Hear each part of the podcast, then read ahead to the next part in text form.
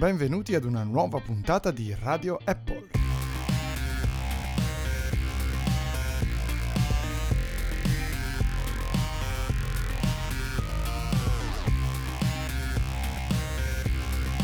Oggi parleremo ovviamente di iPhone 7 con il lancio in tutto il mondo, i primi test di resistenza e il fatto che questo sia in fondo un modello di transizione. Poi parleremo anche dei nuovi MacBook Pro che si spera arrivino presto e chiuderemo con le nostre impressioni di quel che ci piace e non ci piace su iOS 10.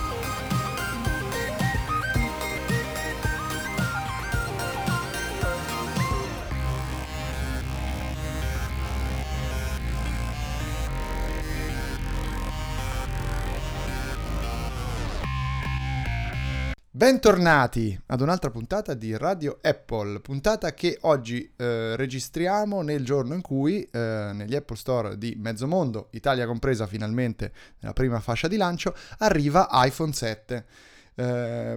Prima di buttarci a parlare del nuovissimo melafonino, come alcuni lo chiamano, vi presento ovviamente i miei grandi compagni di viaggio in questa importantissima opera di divulgazione tecnologica noi facciamo ogni settimana, per l'appunto il podcast di Radio Apple.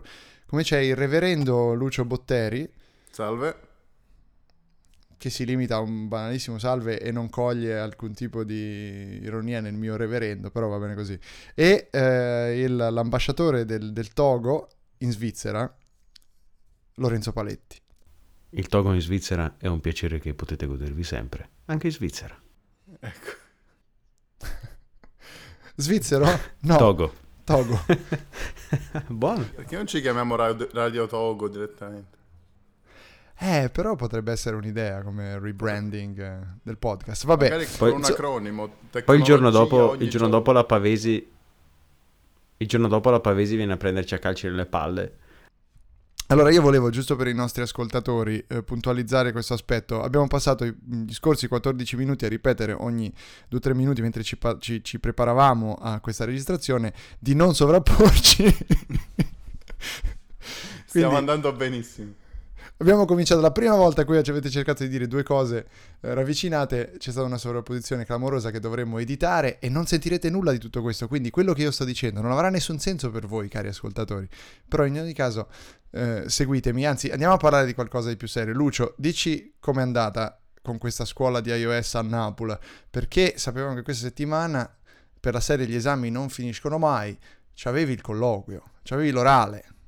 Sì, stai andando un po' sul siciliano, comunque sì, ho passato il primo step dello scritto e ho fatto il colloquio, si sapranno i risultati hanno detto fine settimana prossima, quindi una bella settimana di ansia, dopodiché potrò dire se farò parte di questi magnifici 200 o se la mia vita è inutile. Vabbè, sono due estremi che forse hai voluto un attimo caratterizzare in maniera eccessiva, però... dici una cosa, ma la segretezza di Apple classica che si applica a tutto, si è applicata anche a questa benedetta scuola, oppure tu hai dovuto firmare delle accordi di riservatezza, oppure puoi semplicemente dire tutto quel che succede all'interno e venirne cacciato, suppongo comunque. No, chiaramente non ho firmato alcunché, ma non c'è molto da dire, insomma il colloquio è stato... soltanto delle domande del tipo vogliamo conoscere le tue motivazioni, insomma sei motivato, sei carico, merda così. E l'altra è stato un colloquio attitudinale, insomma. Sì, praticamente due domande, poi volevano vedere il livello di inglese perché era un colloquio in inglese, quindi il secondo era quali sono i tuoi obiettivi, che obiettivi ti poni partecipando a questa scuola, che io... ho detto che insomma il mio target sarebbe quello di programmare dei giochini del cazzo alla Flappy Bird. No, questo non l'ho detto, però Flappy Bird è o la Super Mario Run. Guarda, Flappy Bird è un po' l'app che tutti avremmo voluto fare. Che quante erano? $500,000 al giorno, qualcosa del genere. Sì, dico, anche Nintendo era l'app che avrebbe voluto fare. Che ha fatto praticamente. Infatti lo ha fatto. Esatto. Va bene, quindi insomma questo colloquio, niente di particolare, stai solo aspettando che ti dicano, però era andato bene il Credo che sia andato bene, spero. Sì, lo scritto è andato bene perché sono arrivato ben nono su 4.000 richiedenti e 1.440 partecipanti. Sei sicuro? Sì, sì, sì. Non è che semplicemente ti hanno restituito il foglio con scritto no, come dire, questo due volte lo rifiutiamo. Ah no, ok. Ha detto nonno, ha detto no. No, nonno sono io con queste battute da secondo dopoguerra. Ah, questa era una citazione che tu da amante fantoziano dovresti cogliere. Ah sì, è vero. Vabbè, però era un pochino troppo specifica. Vabbè, insomma, torniamo a bomba. Ancora una volta mi permetto di scherzare dicendo che non lo possiamo fare perché qui si parla di iPhone e non di Samsung Galaxy Note 7. In ogni caso torniamo a bomba e parliamo del lancio del nuovo iPhone 7 che è avvenuto per noi che stiamo registrando oggi, per voi che ci ascoltate venerdì scorso, diciamo genericamente. Quindi come sta andando? Ci sono vari aspetti di questo lancio. Uno dei più curiosi è che nonostante Apple stia facendo un telefono che tutto sommato non è così diverso dall'iPhone 6S, l'abbiamo detto anche l'altra volta, gli stampi ce l'avevano già più o meno, diciamo, per semplificare molto, è andata a finire che invece certi dispositivi non si trovavano. Anche chi li aveva preordinati e poi si era messo in fila per essere sicuro di trovare, non è riuscito ad esempio a prendere il 7 Plus Jet Black. O mi pare anche altri modelli, ma in questo Lorenzo forse è più informato di me. Sappiamo che ci sono stati dei regalini da parte di Apple per chi non è riuscito a prendere l'iPhone, avrebbe rischiato di lamentarsi sui social di questo lancio un po' disordinato, corretto Lorenzo? Sì, esatto, perché alla signora Angela Ahrens, la capa, la Senior Vice President ad Apple che si occupa degli Apple Store, stanno particolarmente sulle palle le code fuori dai negozi. E quindi con il lancio, già dal lancio di Apple Watch, la signorina Ahrens, signora, non so se è sposata o meno, comunque per il bon ton si dice signora, quindi la signora Ahrens ha voluto che solo chi avesse prenotato un iPhone su internet potesse andare a ritirarlo la mattina dal lancio negli Apple Store. Ma cosa è successo? Che verosimilmente per problemi nei database di Apple, qualcuno ha potuto prenotare un iPhone 7 Plus senza che poi il telefono fosse veramente disponibile nello store in cui sarebbe andato a ritirarlo, e quindi ci giunge notizia dalla lontana terra australe che qualcuno in store localizzati non in tutto il mondo ha ricevuto da Apple un buono sconto di $100, non potendo mettere le mani sul modello che aveva prenotato, cioè su un iPhone 7 Plus, ma dovendo essere costretto all'acquisto di un iPhone 7, Apple gli dice, vabbè dai, visto che ti avevamo promesso un 7 Plus ma non te lo puoi portare a casa, ti regaliamo $100 che è la differenza di prezzo e questi te li puoi spendere per comprarti quello che vuoi. Tieni, prendici il gelato, mangiaci la pizza, come fanno le nonne. And shut up.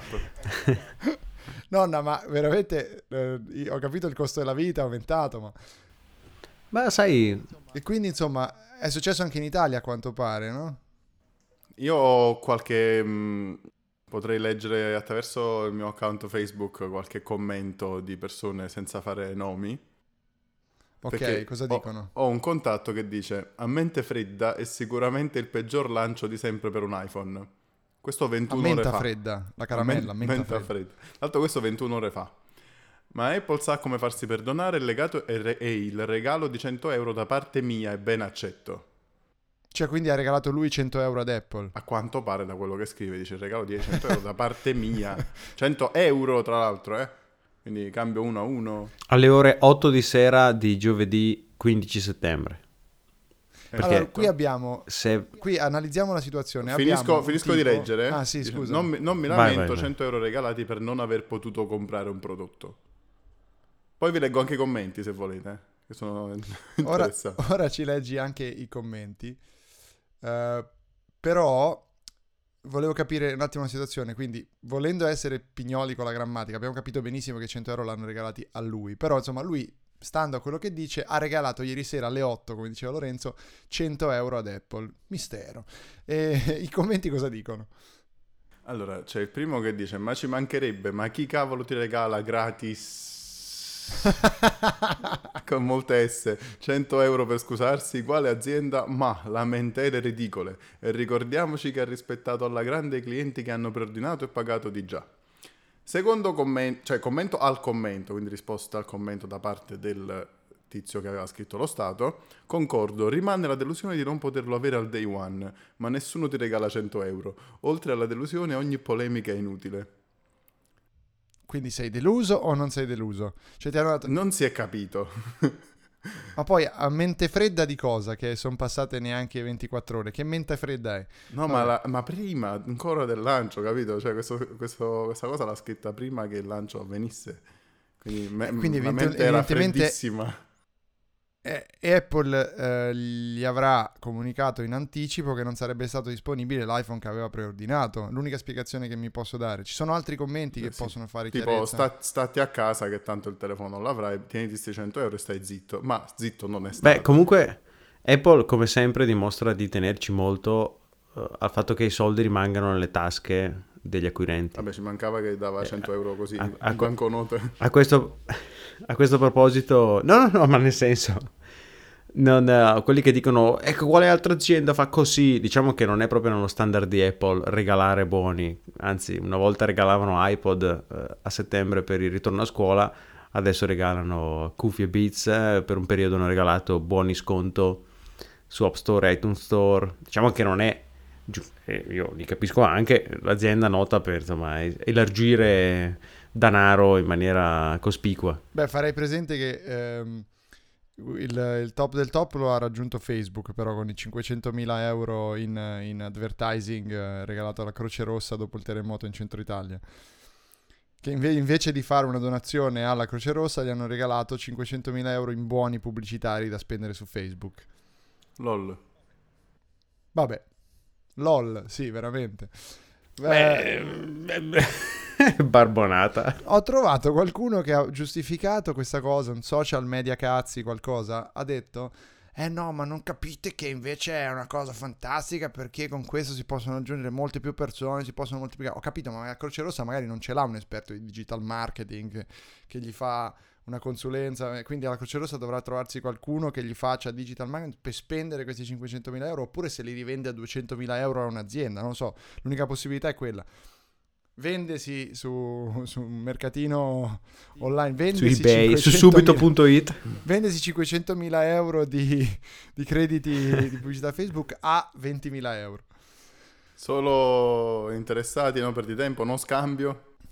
Esatto, no scambio soprattutto. Vabbè, senti, insomma... ma per una PS4 c'ho pure modificata. Vabbè.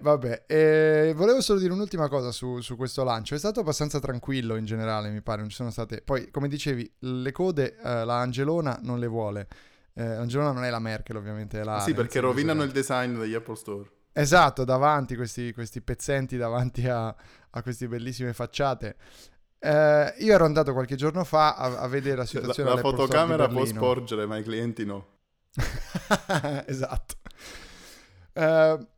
Sono andato all'Apple Store di Berlino perché mi ricordo che l'anno scorso c'era questa storia dei bagarini che pagavano in contanti, in soldoni, la gente che aveva comprato gli iPhone e glieli acquistavano subito. Ora, questa settimana si era già formata una coda davanti all'Apple Store di Berlino, nonostante per l'appunto fosse chiaro che nessuno avrebbe potuto comprare.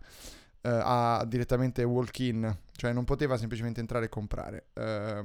Tant'è che mi hanno confermato stamani all'Apple Store che tipo ieri o ieri l'altro, la gente che era in coda l'hanno mandata via. Gli hanno spiegato e rispiegato e questi li hanno fatti sloggiare. Erano chiaramente gente interessata, non erano fan di Apple, erano gente interessata a comprare per primi per poi rivendere o per portare altrove, molto probabilmente ai mercati dell'est, dove, stamani mi ha confermato un ragazzo ucraino, un iPhone 7 nuovo, lui lo riesce a rivendere sui 1.200-1.300 euro. Quindi cosa faceva? Offriva dai 100 ai 150 euro in più a chi lo avesse già acquistato, e c'erano delle piccoli gruppetti di turchi che se ne andavano con questi zaini di iPhone, evidentemente si erano messi insieme, li avevano preordinati sapientemente online, e sapendo che poi avrebbero potuto rivendere a questi personaggi che poi avrebbero preso la via dell'est. E rispetto all'anno scorso, però, dove si erano presentati quando si erano presentati degli energumeni di dubbia origine, quest'anno erano quasi tutti ragazzetti tranquilli, quindi ho l'impressione che insomma la cosa si sia un po' smontata, anche perché non ho notato insomma movimenti particolarmente rilevanti di gente poco raccomandata. Losca. Sì, quindi insomma è tutto diventato, c'era gente che rideva, che scherzava, diceva 200 euro, no 150, una cosa così, c'erano dei tipi di a prendere in Cina, no? Vista la vicinanza a Vladivostok, che comunque è Russia. Chi lo sa. Vabbè, insomma, quindi la cosa si è un po' smontata, anche dico finalmente Apple ha deciso di fare così, tanto sono andati via comunque tutti quanti gli iPhone che c'erano. E sul lancio l'ultima cosa è che non sapremo lunedì pomeriggio quanti iPhone 7 ha venduto Apple, perché hanno detto ufficialmente quest'anno scordatevi che vi diciamo quanti sono, tanto la domanda, vi diciamo già, è completa e totale.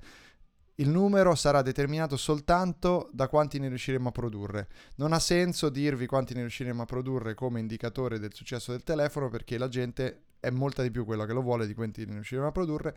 Non vi diamo il numero.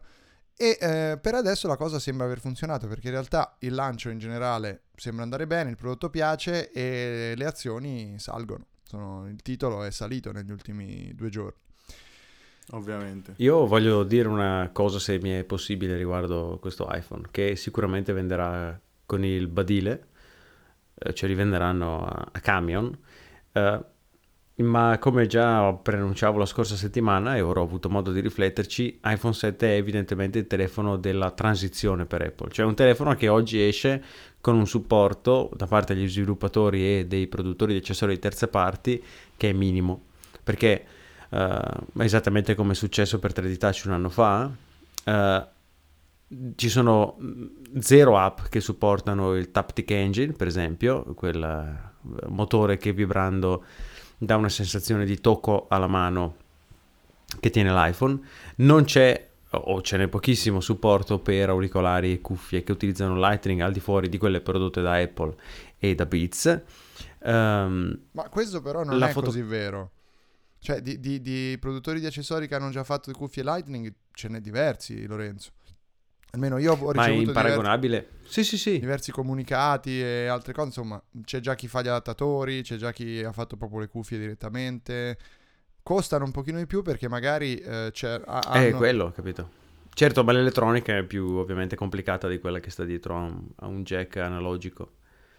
Ma va bene, ma ammettiamo anche che ci siano cuffie Lightning facilmente a disposizione di ogni genere. Comunque è evidente che è un telefono tra virgolette immaturo. C'è per esempio la questione del software della doppia fotocamera di iPhone 7 Plus, che non è addirittura ancora uscito, ma la stessa Apple che ha prodotto il telefono dice l'aggiornamento software che vi permetterà di fare foto con il bokeh, con lo sfondo sfocato, arriva, non è ancora disponibile, ed è questo sintomo secondo me del fatto che Apple ha voluto dare il via a un movimento verso la rimozione del jack, l'introduzione del Taptic Engine e l'accettazione della rimozione del jack, che avrà poi secondo me il suo massimo sfogo, la sua massima espressione nell'iPhone del prossimo anno. Questo diciamo è un iPhone di transizione tra la vecchia tecnologia, la vecchia visione del mondo degli smartphone, a quello che invece Apple immagina sarà il futuro, come tra l'altro dice la stessa Apple nel video degli AirPods, dove dice esplicitamente ci immaginiamo un futuro completamente wireless,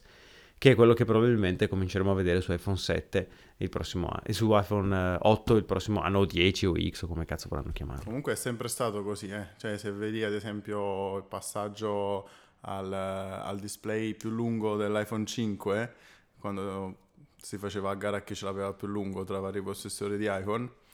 E il supporto delle app per quel mezzo, quanto era in più, centimetro in più, è venuto con un ritardo mostruoso, veramente. Le app praticamente si sono aggiornate un anno dopo, quando è uscito il 5S, E idem per alcune funzioni di iOS, cioè Instagram che ha messo il supporto a caricare le foto dal rullino da pochissimo, nonostante sia una funzione che è vecchia di 2 anni. Sì, insomma, il telefono dell'anno dopo è sempre meglio di quello di quest'anno. In realtà da questo punto di vista è andata pure meglio con iOS 10, se vogliamo, perché ad esempio WhatsApp, che è sempre stato storicamente lentissimo ad adeguarsi agli ultimi aggiornamenti, ha già lanciato una nuova versione che sfrutta le API del telefono. Vero, in modo tale che le chiamate in entrata adesso funzionano come chiamate telefoniche. Sì, cosa normali. Fantastica. Questa... Fighissimo, anche perché risolve il problema del fatto che se tu hai una chiamata WhatsApp in corso e ti chiama qualcuno a livello telefonico normale, quella chiamata telefonica di solito aveva la priorità. Adesso invece trova occupato, perché il telefono la gestisce alla pari e quindi trova il telefono occupato, e oggettivamente è una gran cosa. Sul discorso della transizione, sì, sono relativamente d'accordo, è un'ulteriore transizione che non si chiama iPhone 6SS per chiari motivi di... D'immagine, sì. Però con quel Jet Black 2 fulmini dietro potevano starci, forse, con un contributo di Lenny Riefenstahl al design. Ma It's Jet Black, motherfuckers. Sì, era un po' una roba da motociclisti neonazi americani. No, vabbè, ovviamente, a parte cazzate, non era possibile marchettare un ulteriore anno di refine, quindi sono andati per iPhone 7 e tanti saluti.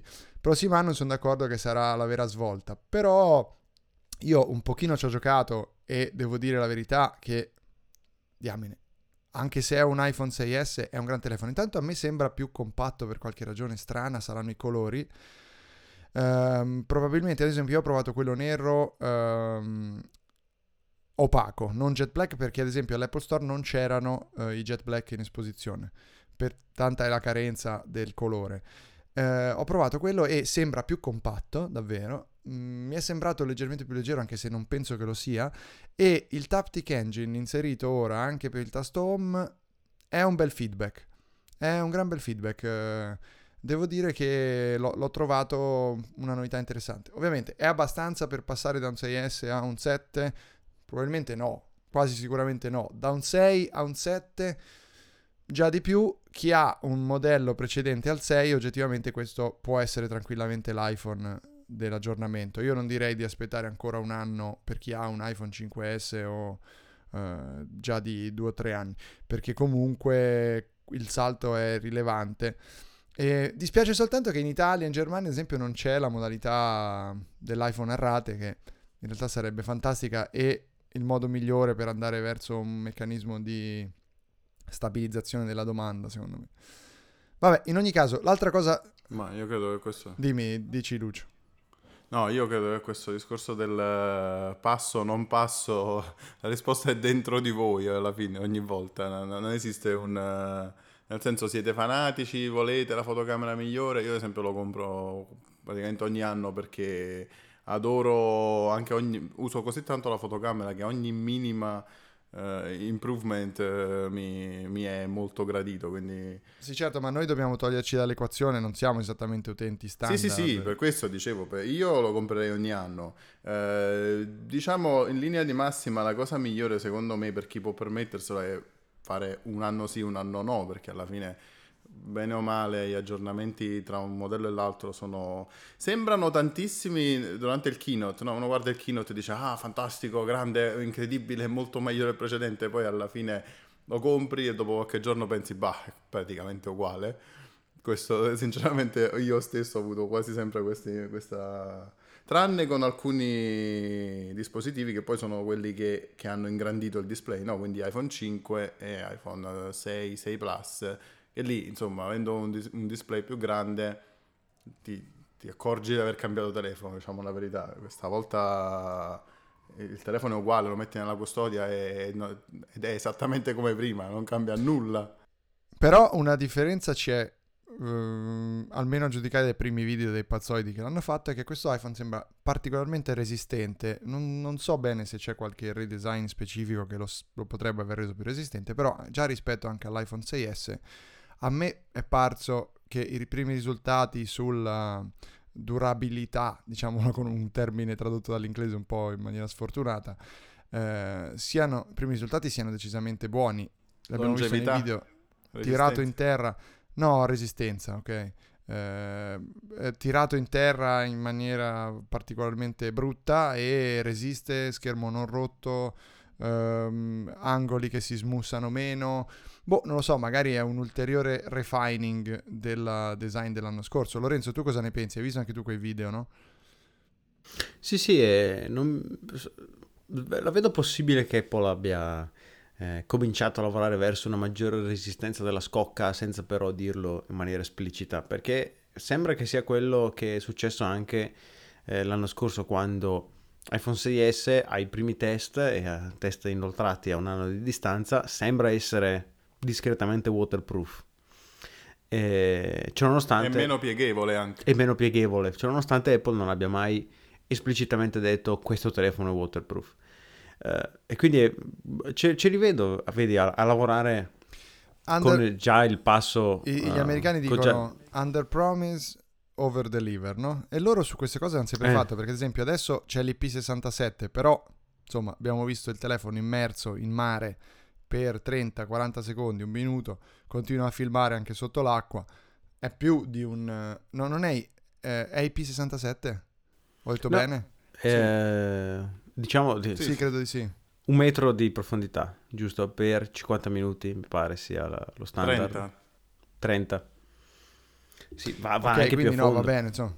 No, ma ecco, va anche bisognerebbe vedere qualche prova portato da un sub da qualche parte, probabilmente. Sarebbe interessante vedere quando è che scoppia. Ma anche la prima generazione di Apple Watch, ricordo che su YouTube è pieno di video in cui la testano con simulatori di profondità a 20-30 metri di profondità e Apple Watch continua a funzionare come niente fosse. Io ci ho fatto il bagno tranquillamente, ho nuotato con l'Apple Watch senza problemi, sempre. Non mi sono mai immerso particolarmente, se non un minimo centimetri. Ricordiamo ai nostri ascoltatori che Lucio è quella persona che all'uscita dell'iPhone 5 con presa Lightning, per dimostrare a tutti che la presa Lightning era particolarmente resistente, ha cominciato a roteare l'iPhone dal cavo... C'è ancora questa tua performance su YouTube, se qualcuno se la vuole andare a... No, l'ho tolto per la vergogna.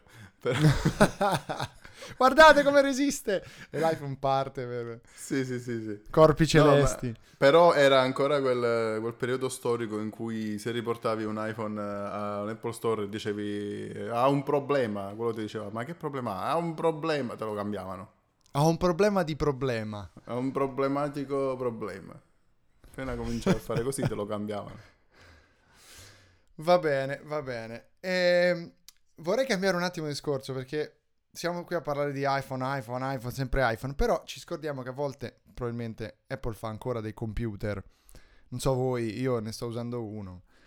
Ma insomma, non li fa però da un bel po' di tempo, perché Mac Pro sono più di 1000 giorni. Ah, dici gli iPad Pro? Appunto, sì, esatto.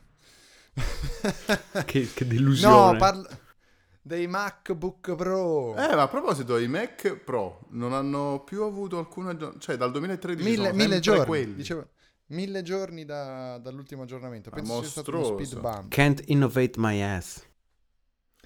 Esatto, non potete innovare il mio culo. E in effetti anno dopo anno ha sempre un culone Phil Schiller che... Era can't innovate anymore, ma la traduzione era sì, non potete innovare di più il mio culo. Sì, è già il massimo. Infatti ha innovato un po' più la panza l'ultima.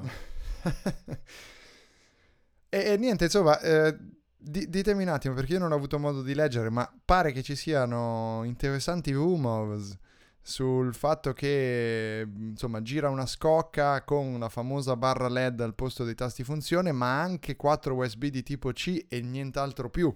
Esatto, il signor Ming Chi Kuo, che è colui che tutto intero vede, tutto intero ode, tutto intero sente, ovvero un analista di KGI Securities, che evidentemente ha una spia che lavora ad Apple nei piani più alti, sa sempre tutto di tutti. Dice, vi assicuro io, e quando lo dice lui c'è da crederci, che il prossimo MacBook avrà al posto della linea più alta di tasti, quella dei tasti F, perché qui dice F1, F2, spegnimento, ESC, una barra LED o OLED. E la stessa cosa è confermata da tracce di codice che sono in macOS Sierra. La cosa interessante è che questa settimana sono uscite delle fotografie di una scocca di questo futuro prossimo MacBook Pro, che mostrano proprio in corrispondenza della barra degli F un alluminio senza buchi per i tasti e un solo foro all'estremo destro, probabilmente per il connettore che dovrà andare a alimentare il display che sarà, ripeto, posizionato in corrispondenza della tastiera e che, stando a quello che si intuisce dalla voce di corridoio, mostrerà funzioni dipendentemente dall'applicazione che è aperta in quel momento sul display. Oppure verosimilmente saranno funzioni anche personalizzabili dall'utente come meglio crede. Questi nuovi MacBook, che dovrebbero arrivare, stando a quello che si dice, entro la fine dell'anno, probabilmente con un evento a ottobre, che è ormai quello che ci aspettiamo da Apple, MacBook Pro, dovrebbero essere più sottili degli attuali MacBook Pro e sostituire tutto il set di ingressi attualmente presente sulla generazione dei MacBook Pro che è adesso in vendita, con 4 USB di tipo C, come la USB di tipo C che è installata sull'ultimo MacBook di Apple. E si tratta di una scelta secondo me molto coraggiosa, perché è vero che ci sono gli adattatori, è vero che volendo si può fare tutto con una USB di tipo C che fa uscire dati, audio, video e qualsiasi cosa, un po' come un connettore Lightning, ma è anche vero che su MacBook Pro un professionista, per esempio un fotografo, piuttosto che io stesso che utilizzo un microfono collegato con una classica USB non di tipo C al mio computer, mi troverei rapidamente alle strette o a dover viaggiare con una quantità di connettori infinita per infilare tutto quello che deve infilare nel computer. Oltre al fatto che questa compressione rimuove il connettore MagSafe, che tanto stava caro al signor Jobs, e da quello, se non ricordo male, da quello che si vede dalle foto, il connettore jack e ancora più importante, di questo invece ne sono sicuro, il lettore di schede SD, che già è assente sui MacBook Pro Retina e che qualcuno ancora continua a volere. Ecco, il connettore SD è una cosa che secondo me è giunto il momento di lasciarci alle spalle.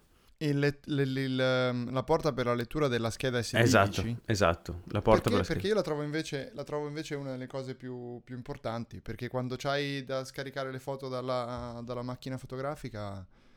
No, ma anche quando hai un hard disk, un SSD di 64 giga, bravo, lo spazio. Bravo. Cioè io ad esempio lo uso con quell'adattatorino che lo rende praticamente piatto, è sì, di metallo, sì. Stesso colore del computer, e ho dentro una micro SD da penso 64 GB con la libreria di iTunes.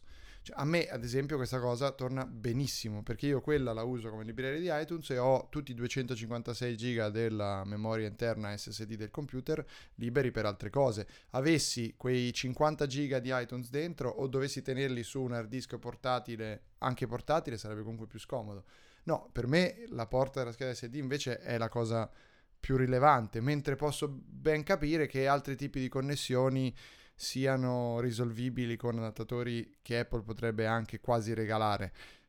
È una transizione che secondo me è un pochino precoce, e posso anche ipotizzare, allora, perché c'è questo fatto che Apple sembra aver mandato delle mail un po' sparse, no? Per chiedere ai clienti cosa ne pensano e se usano ancora il jack cuffie sul proprio MacBook Pro. Come per dire, se lo togliessimo, insomma, cosa ne pensereste? Indirettamente la domanda sembra rivolta a quella, soprattutto alla luce dell'iPhone 7, no? Però È pure vero che la stanno facendo queste domande un po' troppo a ridosso del lancio, quindi cosa vuol dire? Hanno fatto due versioni e stanno decidendo quale metteranno sul mercato? A quel punto, se sono due versioni, quella che abbiamo visto noi con 4 USB-C può darsi che sia un modello, un prototipo estremo che magari avrà anche un paio di USB-C e un paio di USB normali, cioè ci sono secondo me diverse considerazioni da fare. USB-C per il caricatore e per la parte di carica laterale secondo me può anche starci, per cui un mix fra le due cose potrebbe essere forse il modo migliore per andare verso questa direzione, così uno comunque comincia a comprarsi cavi con USB-C e magari, non so, da un lato col tempo. Da un lato ti do ragione, dall'altro guardo la porta Thunderbolt sul mio MacBook Pro e rifletto al fatto che è completamente inutile e nessuno ha comprato accessori per quella fottuta porta, se non pochi professionisti che avevano bisogno di velocità smodate per i loro dischi rigidi. E penso che se tu mi metti una porta, i professionisti, quelli che comprano un MacBook Pro 13 pollici, sono gli stessi professionisti che si lamentano però del fatto che Apple li toglierà, cioè è sempre un po' da capire chi si sta lamentando, cioè può anche darsi che Apple punti ormai a un altro mercato da questo punto di vista, non lo so, sono un pochino combattuto. No, ma ti capisco, ma in generale mi viene da pensare che se tu mi metti due porte USB classiche e due Thunderbolt sarò spinto a continuare a fare quello che ho fatto fino a ieri, cioè comprarmi una chiavetta USB solita invece che una chiavetta USB Thunderbolt, che sono in vendita ma nessuno compra, immagino. E quindi andare sulla strada di Apple della ok, fottetevi tutti, vaffanculo le USB classiche, adesso vi beccate le USB-C, se non vi piace sono cazzi vostri, compratevi le chiavette apposta, i connettori apposta, non me ne frega niente, tra 5 anni mi ringrazierete, è un approccio che posso anche capire. Io credo che tu hai citato Thunderbolt, no? Quindi credo che Thunderbolt sia un po' il motivo per cui Apple sta spingendo tanto su USB-C, ovvero ha capito che se vuole proporre degli standard non li deve proporre, ma li deve imporre con la forza, perché altrimenti fanno la fine di Thunderbolt. Ma USB-C c'è poco da essere imposto, perché tutti gli ultimi telefoni Android praticamente dell'ultimo anno sono usciti con USB-C. Tutti. Sì, ma sui computer... No, arriva. No, ci sono, perché i nuovi Ultrabook della Acer hanno comunque l'USB-C. Google anche ha già sponsorizzato il suo supporto. Cioè, mi fa più strano che allora a questo punto, se propone così la USB-C sui computer, perché diamine non abbandona Lightning? Così almeno saremo finalmente tutti in grado di connettere tutti i telefoni con lo stesso caricabatterie. L'USB-C non ha nessuno svantaggio rispetto al Lightning, se non quello che Apple ovviamente mantiene il controllo del suo connettore, perché quello che si può fare con Lightning si può fare più o meno con l'USB-C, non più o meno, si può fare, perché è lo stesso tipo di connessione. Ma esiste, le velocità USB-C sono analoghe. Mini, suppongo, no? Quindi io no, USB-C è USB-C ed è fatta così, ma però è enorme. Lightning. No, ma no, assolutamente, grande. È grande come una porta Lightning. È piccolissima. Difatti ci sono, per esempio, come diceva Andrea, gli ultimi telefoni Android che installano un USB-C hanno uno spessore ridicolo e hanno la porta e montano la porta. Ma Apple non vuole... come dici tu, ha senso sostituire il Lightning con un USB-C in un'ottica di unificazione delle porte. Ma secondo me l'unificazione che cerca Apple non è nel spostare la USB-C sull'iPhone, ma è nel togliere la USB-C, la Lightning dall'iPhone e lasciare un numero limitato di USB-C sui computer. Verso un futuro... Quello che dicevi l'altra volta... Totally wireless. Ma guarda, io riguardando il video degli AirPods, lo dice esplicitamente il signor Johnny Ive, crediamo in un futuro completamente wireless. Quello sono d'accordo con te, cioè praticamente non è che tolgono la Lightning, semplicemente la sostituiscono con qualcosa di migliore, che è il wireless completo. Bella prospettiva, speriamo che ci riescano. Volevo solo dire che ho davanti qui il buco di culo, proprio meno in effetti è così, di un iPhone 6S e del nano rotto, come l'aveva chiamato l'altra volta Lucio, cioè dell'Honor 8, e vi posso confermare che almeno a occhio La Lightning è leggermente più larga dell'USB-C, poi ci sono le specifiche online se qualcuno se le vuole andare a vedere per puntigliosità. È leggermente più alta la USB-C della Lightning, quindi tecnicamente, però da quello che vedo, per come è montata, la Lightning ha bisogno di queste due vitine che tengono un po' tutto, no? Sarà anche una questione costruttiva dell'iPhone, mentre la USB-C è lì tranquilla. E come spessore questi due telefoni, rimuovo la custodia e ve lo dico in tempo reale, a me sembra proprio che questi due telefoni siano, se non è leggermente più spesso l'iPhone 6S di questo Honor 8, poco ci manca. Non ho ancora mai fatto questa prova. Sono uguali.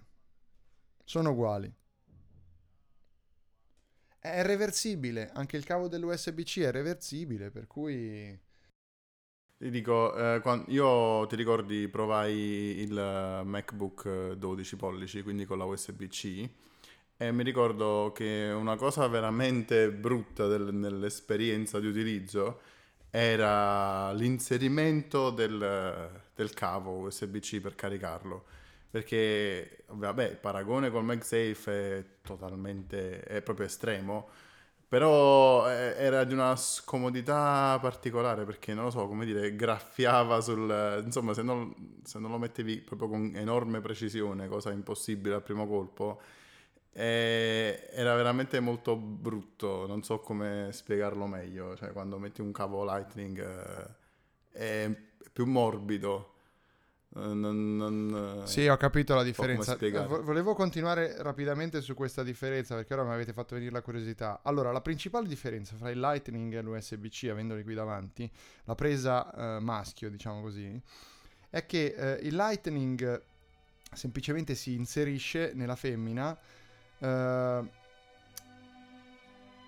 Come si può dire, si inserisce e basta, ha le clip da una parte e dall'altra, ma sono sull'esterno della presa, mentre il maschio dell'USB-C ha, e uso un termine tecnico della fisiologia medica, la fisiologia, ha un invaginamento che praticamente rende questo maschio dell'USB-C ermafrodita, perché per connettersi, come anche l'USB normale in realtà, il maschio della USB-C si avvicina alla femmina e poi con un moto repentino connette la cattura connette il suo invaginamento all'appendice della femmina, che mantiene nascosta questa strana appendice all'interno del suo stesso invaginamento.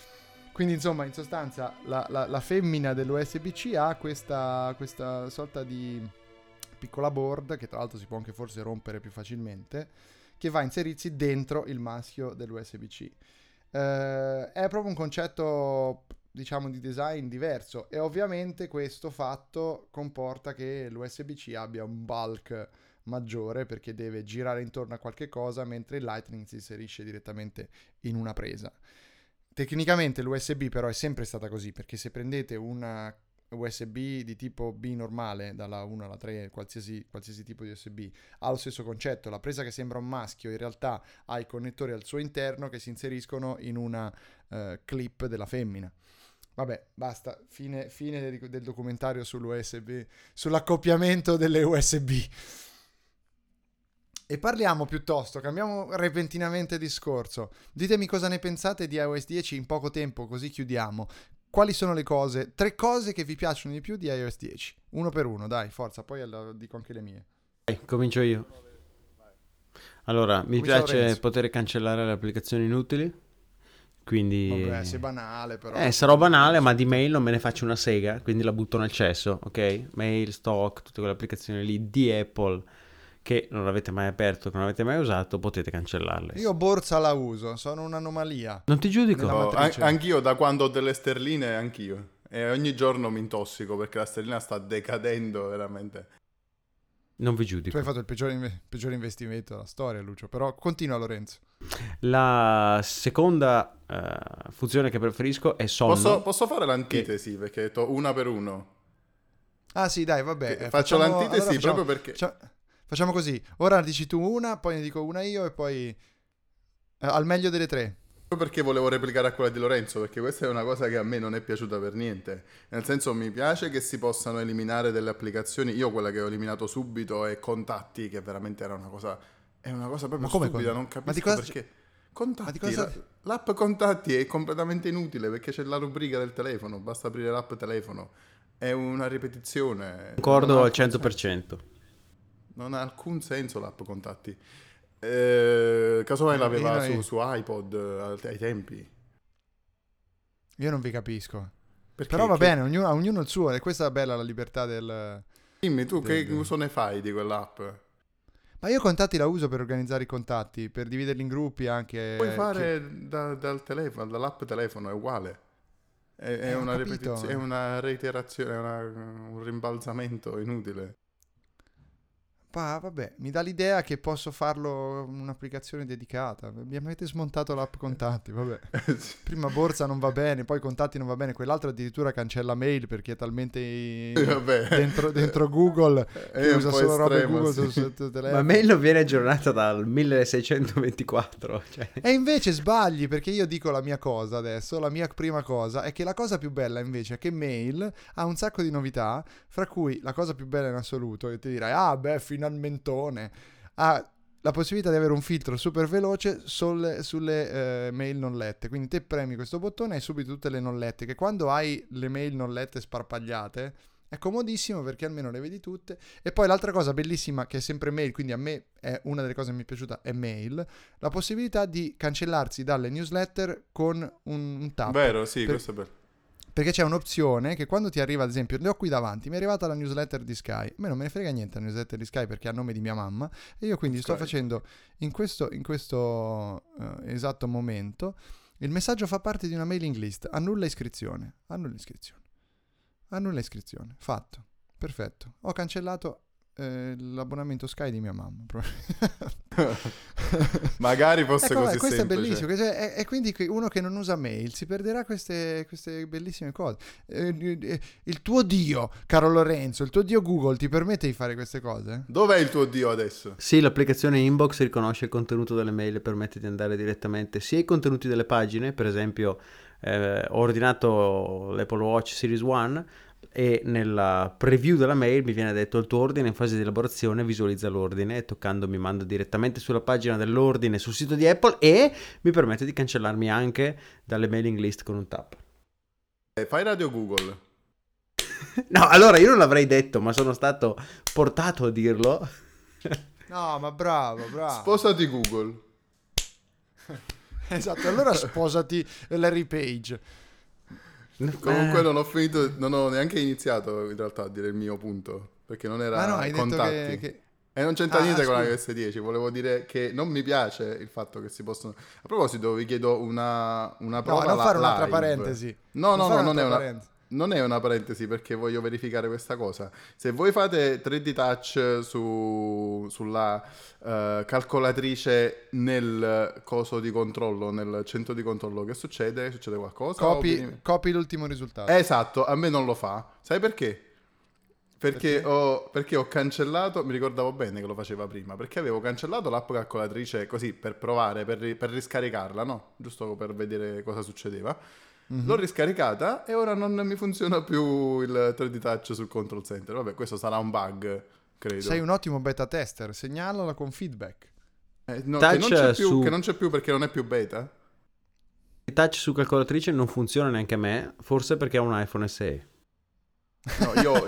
Vabbè, allora sposati Google. No, io ho un iPhone 6 Plus. Lucio, ci dici questa...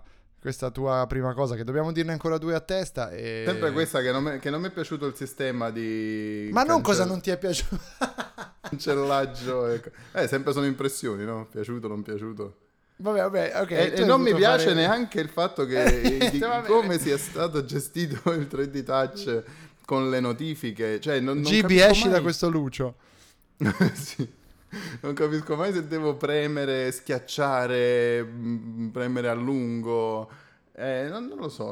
In compenso mi piace il Rise to Wake, che ero convinto che sarebbe stato... abbiamo trovato qualcosa che gli piace. Sta dicendo 50 cose contemporaneamente. Lucio non ha ben colto questa cosa di dire tre cose a testa che ci piacciono.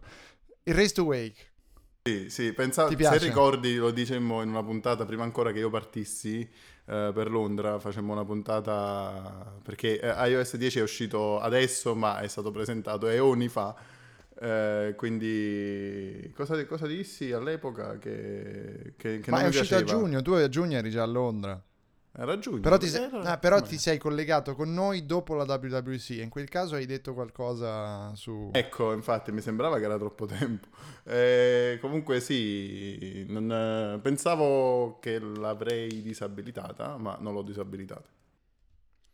Ok, benissimo. Quindi abbiamo trovato delle cose che piacciono a tutti. Facciamo un secondo giro di impressioni di settembre sull'iPhone, su iOS 10. Lorenzo, dici un'altra cosa che ti piace, dai. App sonno, che sembrava una cosa inutile perché si trova all'interno dell'orologio, tu gli dici a che ora vuoi andare a dormire, a che ora ti svegli e lei semplicemente ti dice 10 minuti prima, ehi, guarda che tra 10 minuti è ora di andare a dormire.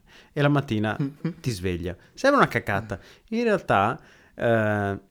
si accorge veramente dell'ora a cui ti svegli e dell'ora a cui vai a dormire in base a quando smetti di usare il telefono e quando ricominci a usarlo la mattina, quindi effettivamente ti dà il numero di ore che hai dormito durante la notte. Cioè, io posso dirgli voglio andare a dormire alle 11 e svegliarmi alle 6, però se gioco con il telefono, lo utilizzo fino alle 11.45 e la mattina ritardo la sveglia fino a 6.50, lui lo sa e quindi dice guarda che tu hai dormito dalle 11.45 alle 6.50. Quindi è più sveglio di quello che pensassi. Ma che unisce cazzo anche. Sei mia madre? Infatti, no, vorrei dire una cosa che ora iOS ci ricorda quando dobbiamo andare a dormire, ci dice quando ci dobbiamo svegliare, ci dice, ora ci ricorda anche di respirare, poi ci ricorda di quello alzarsi. È WatchOS. Sì, vabbè, però sempre insomma... L'ecosistema, Apple, diciamo. L'ecosistema, ci ricorda già di alzarci dalla sedia, io sto aspettando un'app che mi ricordi di andare in bagno, tipo sei andato in bagno, vai a fare pipì, queste cose qua. Dai, dici una seconda cosa che ti è piaciuta, Lucio, che ti è piaciuta positivamente, positiva, una cosa positiva di iOS 10 che trovi buona, che trovi interessante. Petti. Si chiamano coriandoli in italiano. Italiano. Ah, è vero, in italiano. E io ce l'ho ancora in inglese, i confetti. No, comunque perché va abbiamo... Bene, quindi, messaggi. Insomma, l'app messaggi con cui abbiamo fatto un po' di prove ultimamente. Io ho scoperto, carino. Tra l'altro, che ho scoperto stamani, approfondendo un po' iOS 10, che puoi trascinare gli sticker su qualsiasi parte della conversazione. Cioè tu puoi prendere lo sticker, tenerci il dito premuto, lo porti sulla conversazione e lo appiccichi ovunque. Puoi metterlo su una parola, puoi metterlo sulla faccia di uno che ti ha mandato la foto, puoi farti un selfie e poi metterci uno sticker. Il che viene anche divertente con certi sticker un po' scemi, in cui puoi ad esempio metterti gli smile in faccia. Completamente andati per i coppoli con questo aggiornamento di message. È meglio di Snapchat per da certi punti di vista, secondo me. È stata una decisione molto courageous da parte di Apple. Quindi insomma io dico la seconda cosa che mi piace molto molto molto di iOS 10 è messaggi, perché è molto stupida in maniera buona e quindi è diventata un'app molto divertente e... Spero che WhatsApp prenda un po', copy un po'. Sì, in realtà copierà e nelle prossime versioni arriverà, perché adesso c'è la beta per Android, almeno la possibilità di scrivere sulle foto e di metterci del testo. Tra l'altro sì. con un'interfaccia che è esattamente identica a Snapchat. Va bene, quindi widget, abbiamo detto... Widget. Ah, e questa è la tua terza cosa che ti piace di iOS 10?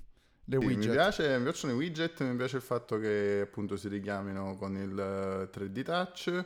Non mi piace il fatto che nelle news non abbiamo l'app news, però abbiamo il widget delle news e che sì, mi rimanda sempre al Corriere, di cui io non sono abbonato, quindi leggo i titoli, premo e non mi fa leggere le notizie perché non sono abbonato. Ti confermo che la stampa invece funziona. La stampa spesso e volentieri ci finiamo. Io invece per qualche ragione che non riesco a controllare decide che siccome sono in Germania mi deve dare Die Welt, Morgen Post, Zeit...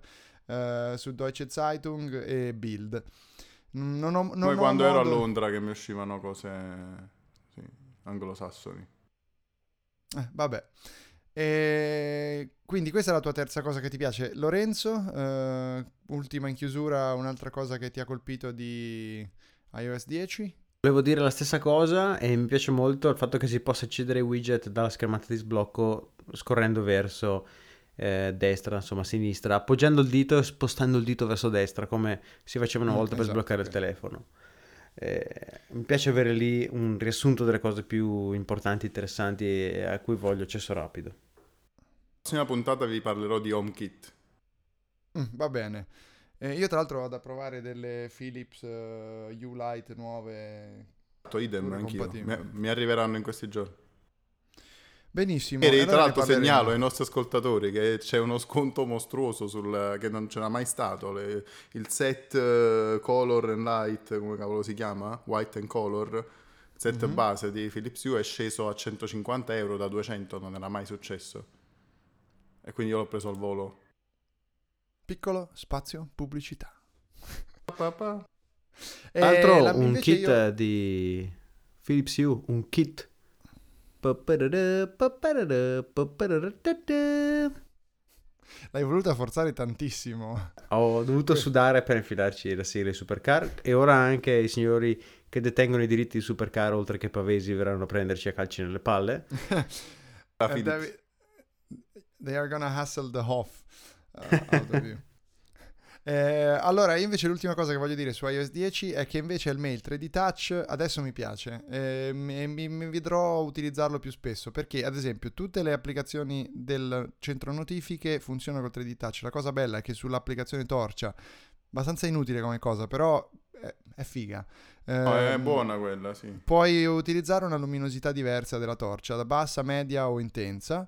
Te sparavano luce esagerata, esatto. E poi nell'app sveglia si può impostare velocemente un cronometro, e però qui devo essere sincero, come si fa a cambiare queste impostazioni? Perché mi dà 1 minuto, 5 minuti, 20 minuti o 1 ora. Mai messo 1 ora di cronometro in vita mia. Infatti. Di timer in vita mia, mentre 10 minuti per la pasta sono canonici e invece non si può cambiare. Sono troppi. Bene la calcolatrice, bene la foto. E la cosa... per la pasta. Vai, dipende che pasta, Lucio. Però a volte ti serve un timer diverso, quindi... E in quel caso Siri c'è amica, perché uno dei motivi per cui mi piace anche iOS 10 è che Siri sembra un pochino meno scema.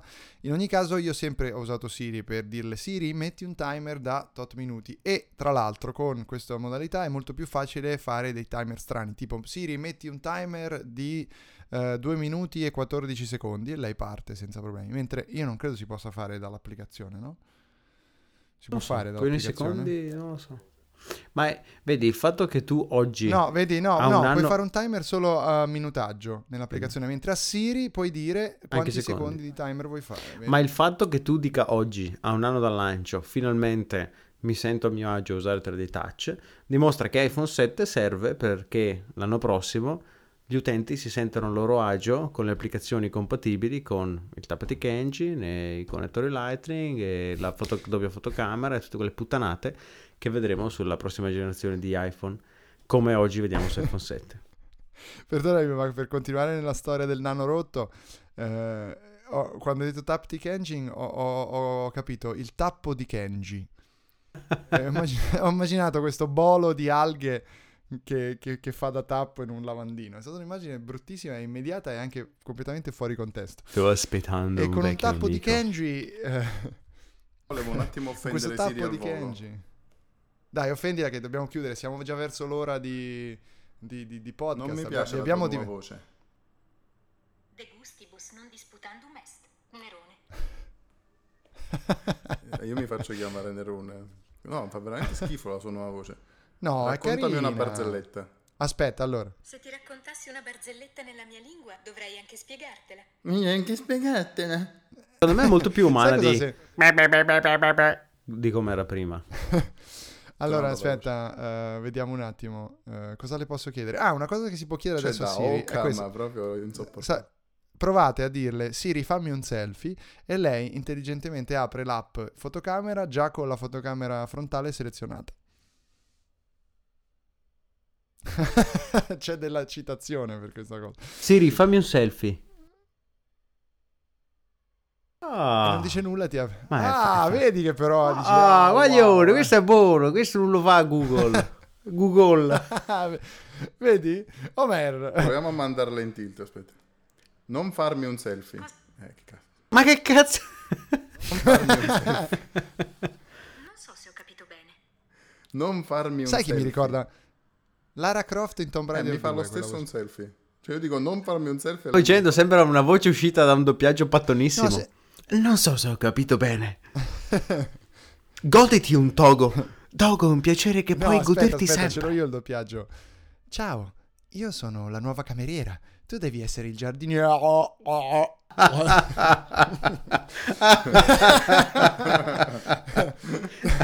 Tanti saluti a tutti con questo finale. Grazie di averci ascoltato ancora una volta e vi salutiamo. Ci ascoltiamo la prossima settimana. Ciao Lorenzo. Saluta. Ciao a tutti. Ciao Lucio. Ciao, alla prossima. Io vi saluto, sono Andrea Nepori. Lucio voleva dire qualcosa, se lo vuoi dire rapidissimo, ma poi ci dobbiamo salutare, siamo veramente troppo oltre. Vabbè, abbiamo sforato troppo, infatti. Volevo finire di leggere i commenti su Facebook, volevo parlare di WatchOS 3, ma... No, WatchOS 3 ce lo lasciamo per la prossima volta. Se hai un bellissimo commento Facebook da leggerci, è la chiusura perfetta. Allora, vi leggo gli ultimi commenti a quella cosa di prima. Ah, sì, allora, certo, chiudiamo riprendendo il nostro amico che... aveva regalato Osvaldo, che ha avuto 5 mi piace per questo, dice €100 per non avere un telefono disponibile, €50 per scusarsi di un incendio, hashtag riflettiamo, €30 bocca. Dopo di questo, cioè, riflettiamo su che cosa? Riflettiamoci. Dopo, vabbè, è giusto, nel senso, Samsung dà €50 per scusarsi di un incendio e Apple ne dà il doppio per non avere un telefono disponibile. Dopodiché c'è un cane che ride, che no, cani, un quarantenne, sai, sicuramente, infatti. Sì, caffè? Esatto. Buongiornissimo, persone false. Poi c'è Pavone, ho detto il cognome, vabbè, quindi non dirò il nome. Scandalosa Apple quest'anno, davvero. Puntini, puntini, puntini. Io prenderò il nero opaco 128 giga. Ve lo giuro. Ti punirò così. Li punirò non prendendo il top di gamma. Ve lo giuro, non c'è nessuna faccina, non c'è nessun segno di ironia, è proprio, è così. No, l'ironia sfugge completamente a questi commentatori. Con queste perle, dai, salutiamoci con l'ultima perla dei nostri amici commentatori. L'ultimo di Silvano è: non ho capito come mai ti hanno dato €100. Silvano è la summa di tutti, e infatti lui non ha capito, perché non ha capito che è il nostro amico che ha dato i soldi ad Apple per come diceva la sua sintassi. Va bene ragazzi, grazie di nuovo per questo bellissimo podcast che abbiamo donato ai nostri ascoltatori, e quindi ci sentiamo la prossima settimana. E anche Don Livio vuole salutarvi. Lorenzo, pensavo che saresti intervenuto tu facendo Don Livio. Non mi esce male. Allora siccome quando il padre, quando il Signore vi dice che dovete vivere nella semplicità, nella povertà, vi dice che non dovete possedere un iPhone 7 Jet Black, lo capite? Perché è il simbolo del demonio, come questi uomini che vanno insieme a uomini, uomini che vanno insieme a cani, cani che vanno insieme a gatti. Non è umano. Da cui fa contraltare il esatto. Allora in ogni caso parliamo un po' anche del fatto che al massimo dovete comprare un iPhone 128 giga nero, perché Apple quest'anno ha fatto veramente molto male, non era con Cristo. E se vi piace grosso e nero, quello è il modello. Verremo denunciati, ma speriamo che da Radio Maria non ci ascolti nessuno, quindi tutto bene. Alla prossima settimana, se ci saremo ancora. Ciao, tanti saluti. Ciao.